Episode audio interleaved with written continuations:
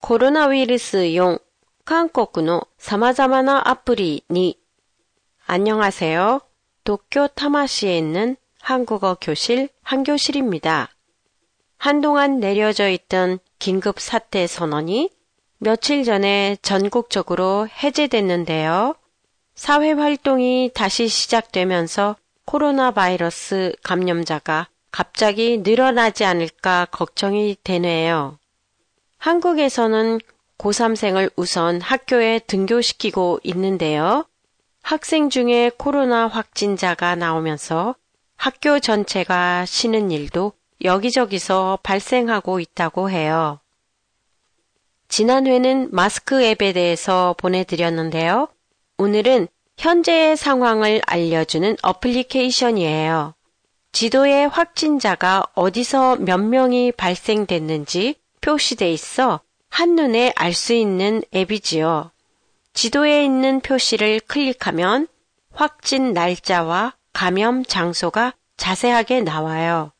예를 들면 2명 5월 29일 무슨 무슨 역, 1명 5월 30일 무슨 무슨 고등학교처럼요. 이런 앱은 정부가 만드는 게 아니고 회사나 개인이 만들어요.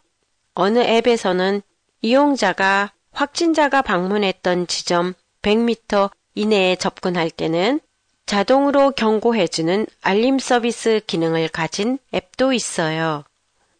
또한 정부도 카카오톡을 통해 현황을 실시간으로 알려주기도 하고 AI를 이용한 채팅 형식의 질의응답 서비스도 제공하고 있어요.